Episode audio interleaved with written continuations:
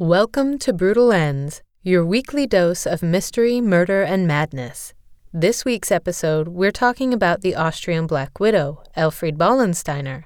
But before we get to that, I want to tell you about our new Patreon page. Patreon is a really great way for listeners like you to show support for your favorite podcasters like me.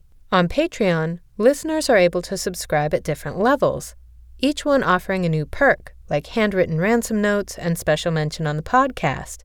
There will also be subscriber only content available soon. So be sure to stop by and check out our page at patreon.com forward slash brutal ends. Thanks!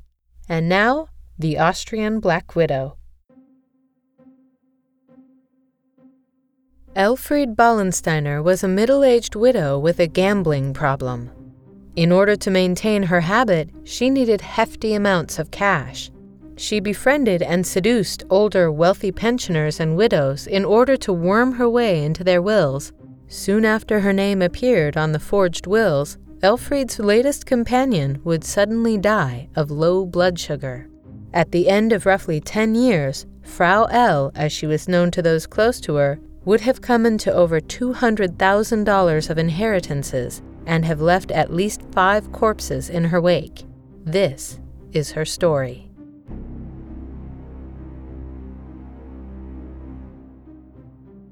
Elfriede Ballensteiner was born on January 22, 1931, in Vienna, Austria. For the most part, she lived her life as most do. Childhood led to adulthood, led to marriage, led to middle age. To the random stranger, Frau L would have appeared a kindly and welcoming woman, peacefully settled into her long marriage.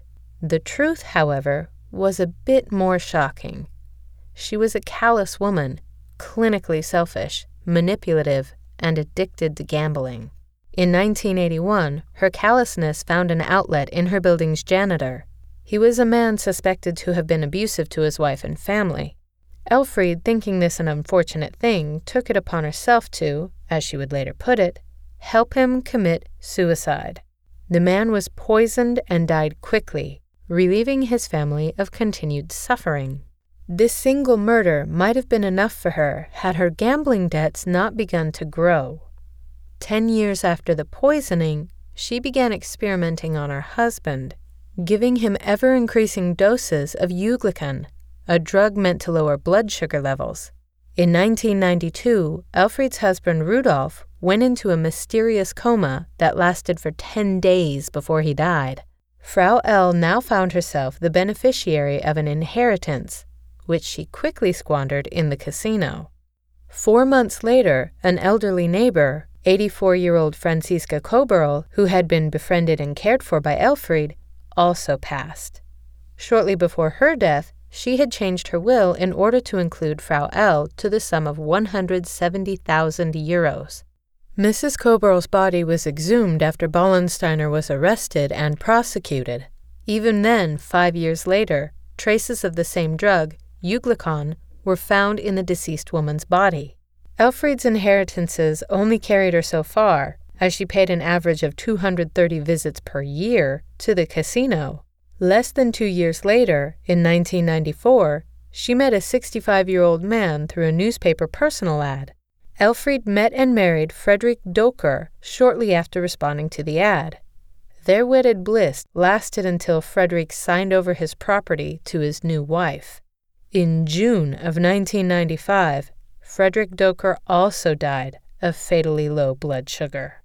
Frau L's newly lined pockets bled money at her favorite casinos, and soon she would find herself another wealthy and older companion. Elfriede began caring for a man in his 80s. He had served in World War II. He died of cancer while under the care of Elfriede. In this instance, she need not bother herself rushing things along. She merely waited for the cancer to run its course. After the man's death, she inherited $15,000 after falsifying the will. This money, like her previous inheritances, would not last long.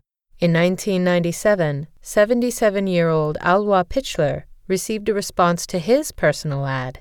He and Frau L met and were off soon, spending a lot of time together. Their romance lasted only a few months before Elfriede made her move. On a cold night in November of that year, Elfried gave Alwa 20 anafranil, antidepressant tablets, to sedate the pensioner. She then left him in a cold room with the windows open all night. The following morning, he was given a glass of milk with a lethal dose of Euglucon, her preferred drug of choice. She then, with the help of a lawyer friend named Harold Schmidt, put the man into a cold bath, which, after the neglect he'd suffered the previous 24 hours, caused a fatal heart attack. Schmidt undertook falsifying Pichler's will and awarded Ilfried $100,000 inheritance. Pichler's nephew, who should have been the inheritor, became suspicious of his uncle's new younger mistress and filed a report with the police. Once she was arrested, she confessed immediately to five separate murders. However, she later recanted her confession. Her trial began on February 10, 1997, in Krems. Elfried appeared in court wearing cream colored slacks and carrying a small golden crucifix. She claimed that she had done nothing evil and had only wanted to help her husbands. She even went so far as to say she hoped to marry again once her legal troubles passed. She has been quoted as having said, I would never kill. I believe in my innocence. She then went on to elaborate that death is only the beginning of eternal life. It was an odd choice of words for a woman facing a murder charge. Due to a lack of physical evidence, the prosecuting attorney pursued only one murder charge, that for the death of Alwa Pichler.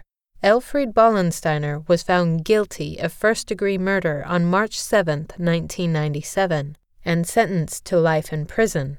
Her lawyer accomplice Schmidt was found guilty of helping her to commit the crime and for forging the will. He was sentenced to seven years. In 2001, a second trial took place. The remains of two more alleged victims were exhumed, and deadly traces of the drug Euglucon were still found in the bodies. Austrian law does not allow for an additional verdict after the maximum penalty has been declared.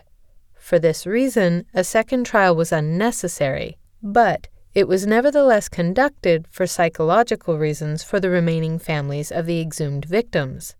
During this second trial, Frau L. exhibited a dark humor and suggested that the pathologist was responsible for finding the drugs in the victims. She maintained that she had done nothing wrong and was uncooperative the entire time. Her life term was carried out in an Austrian prison named Schwarzau, she died while in custody on November 18, 2003, at the age of 72 of a brain tumor. She served less than six years of her life sentence. That's it for this week. I hope you enjoyed this week's episode about the Austrian Black Widow Elfried Ballensteiner. If you liked the podcast, please subscribe and feel free to leave us a comment as it helps others find us more easily. Help spread the word by liking us on Facebook, following on Twitter, or subscribe on Patreon. As always, if you have any questions, comments, or an idea for a podcast, please send us a message on Facebook. Until next time.